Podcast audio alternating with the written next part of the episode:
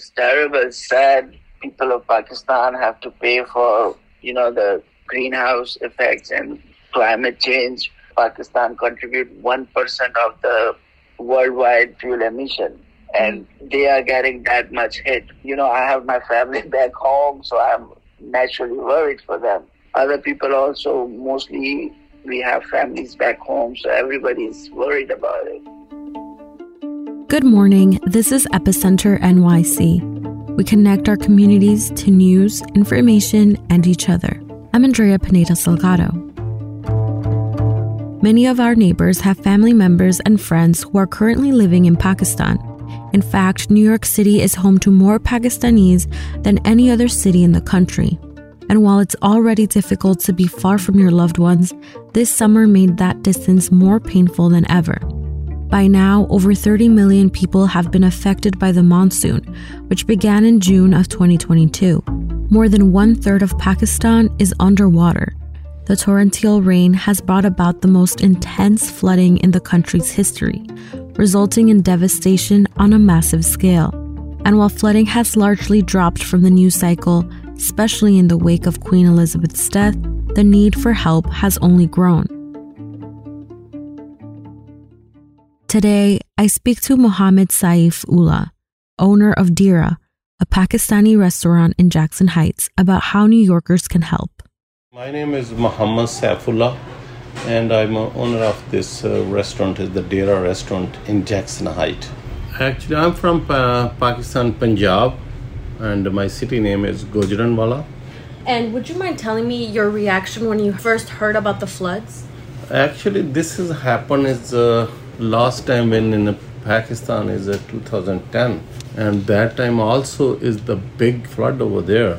But this time is completely the different flood. Is like almost 30 to 40 percent is uh, Pakistan is I mean in flood. Millions people have the problem and they have the completely houses is gone would you mind telling me a little bit more about like your family? Do you have family there? How are they? I have the family in punjab. Is the mostly is flood is sindh and balochistan and khyber pakhtunkhwa and also gilgit baltistan but punjab have not that much but still is there too. But my family is okay.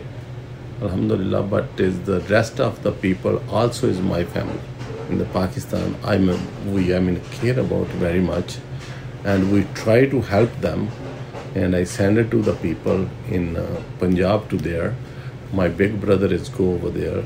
Uh, he's here like uh, one month back. But uh, also he's in pakistan right now and he's go over there and help them.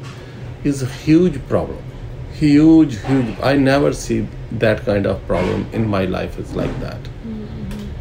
And i when i watch the i mean tv every day i mean i can't be see like that the people is uh, how big have the trouble over there is so, i mean cry and how does it feel to see that mm-hmm. like they were covering it and then like the queen died and now no one's paying attention to it anymore how does that feel as someone from pakistan uh, it's very bad. You know, is uh, situation is very bad. Mm-hmm. Feel bad.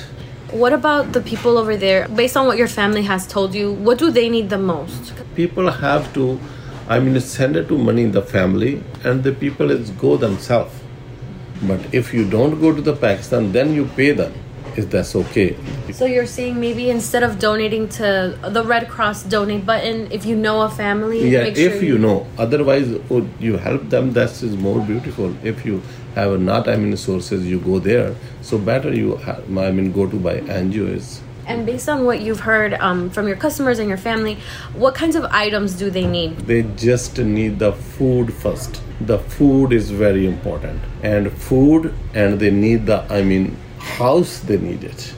I mean, I have a lot of friends from there, and they're telling us completely the flood is take the houses and everything is gone. Nothing over there. The Pakistan completely over that side is completely clean.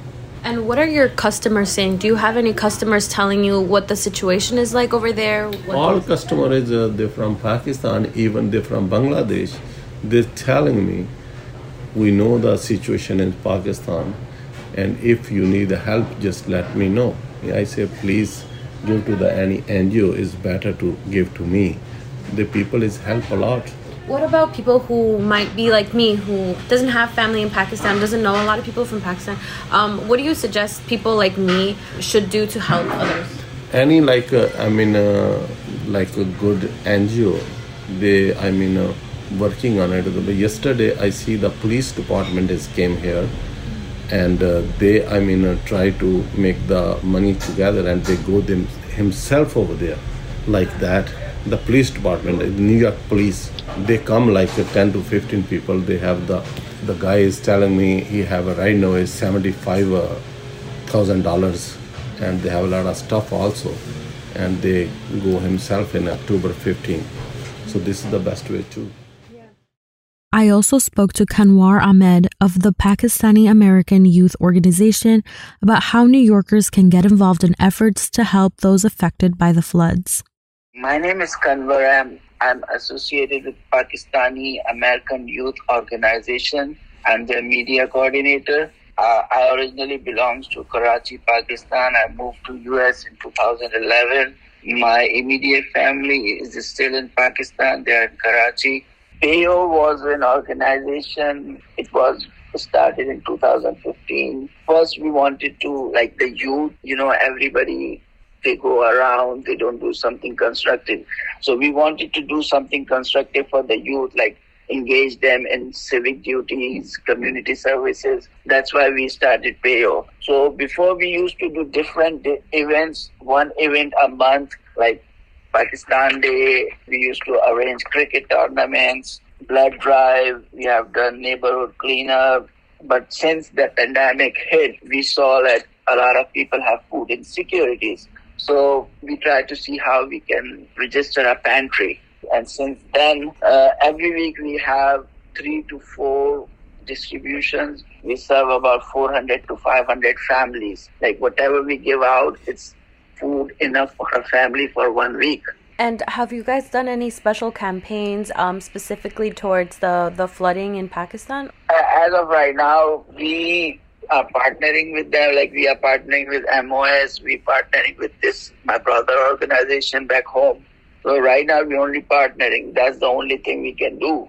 Uh, from here, like we can gather fund and send it to them. That's the best option right now, rather than we go from here what is the best way to help these families? Because a lot of people might just think, oh, I'll donate money to the Red Cross, but no one might know exactly where that money's going. So yeah, that. Mm-hmm. That that was the main issue with us also. Like we don't know if money is going to right people, so that's why my brother and his friends they they went themselves. You know they have to they had to walk like one hour to get to the area, but they did it because they wanted to give people to to the needy person who who need to be helped right now. Uh, there are different organizations right now in New York. Like I've been sp- speaking to them also. So what they're doing is they are collecting items from all over people. They have made their drop-off locations. So they will send it themselves via container or by air to Pakistan. So that's what Pakistani community is currently doing under the banner of Muslim Officer Societies thing, and they have already spoken with Turkish Airline. So Turkish Airline is taking all these stuff for the flood affected people for free to Pakistan. Like they're not charging anything right now. So mm-hmm. that's a good thing for Turkish Airlines also. They're helping the people in need. We have already gathered like a lot of items.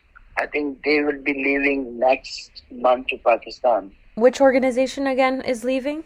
Muslim Officers Society. This is the organization of police officers of Pakistani or Muslim origin working in NYPD. Currently working, they are working in NYPD right now.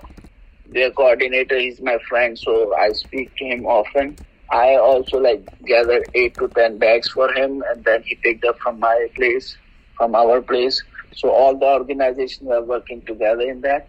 Yeah, I had heard of that. That some of the NYPD was collecting yes. um, donations yes. and they were going to send them yes. back. Yeah. And as an organization, how did the staff or you at PAYO feel when you heard about all this floods? What was your reaction like when you first heard about it? It's terrible, it's sad. people of Pakistan have to pay for, you know, the greenhouse effects and climate change. Pakistan contribute 1% of the worldwide fuel emission and they are getting that much hit.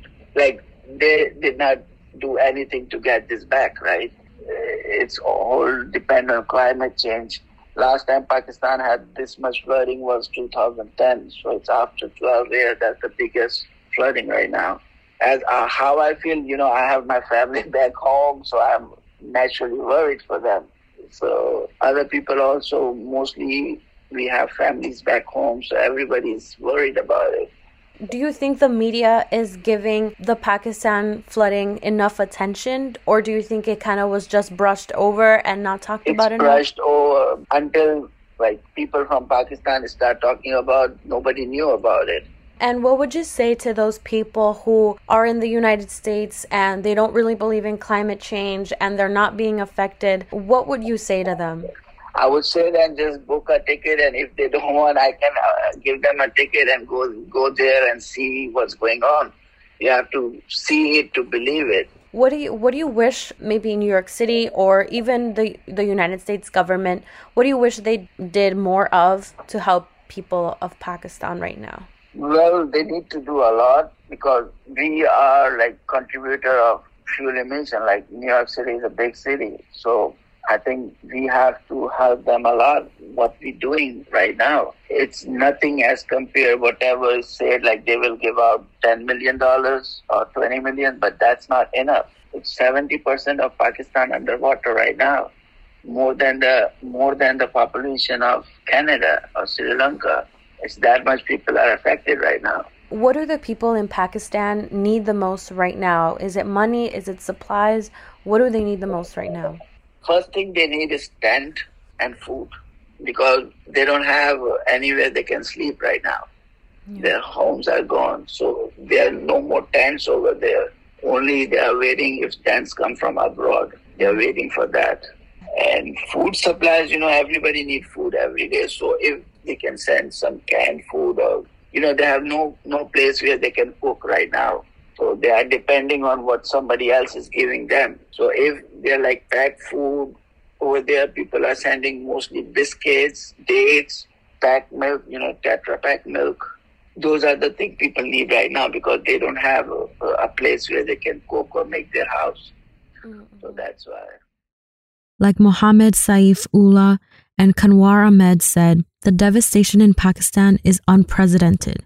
If you want to help, check out our show notes where we've linked to a handful of organizations that are doing work on the ground or sending resources directly to those in need.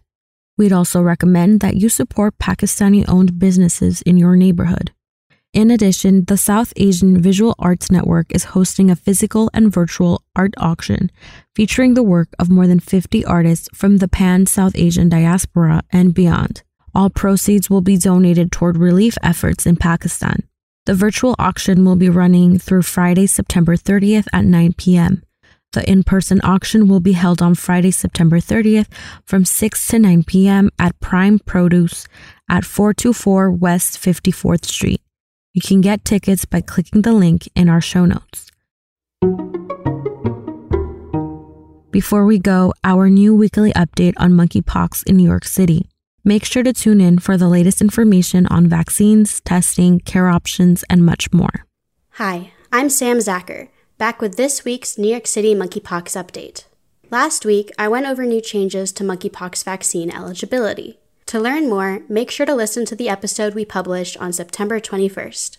Today, I'm excited to walk you through a new way to get news, information, and resources on the monkeypox virus in New York City. Our team here at Epicenter NYC has recently set up monkeypox text message updates. You can sign up for free by simply texting monkeypox to 718 400 6745. Once you sign up, you'll get regular updates on information and resources that can protect you, your family, and your friends against the monkeypox virus. For example, we recently sent out a quick guide on how to avoid getting infected. The guide includes advice like avoiding skin to skin contact with people who have a rash that looks like monkeypox, avoiding contact with objects that a person with monkeypox has used, and washing your hands often. Again, make sure to sign up for text updates to get more information like this directly to your smartphone. Once you're signed up, you can also text the word eligibility to find out if you're eligible for the monkeypox vaccine, or text the word vaccine appointment to get help with the scheduling or text the words vaccine appointment to get help with scheduling. If you have any questions about signing up for Epicenter NYC monkeypox text updates, just send us an email at vaccine at epicenter nyc.com. Thanks for listening. Join us weekly for more news and information on monkeypox in New York City. Keep in mind that things are changing quickly, so if you have any specific questions or again need help finding a vaccine, reach out to us directly at vaccine at epicenter nyc.com or call 917 818 2690. For more ways to get involved in your community, visit us at epicenter-nyc.com. That's all for today. Thanks for listening and thanks for supporting us as we do our best to support our community. We couldn't do it without you. And if you're not already a member, sign up today by using the link in our show notes. Our intro music is All the Pretty Horses by Karavika. You can find more of their music on their website linked to in our podcast description.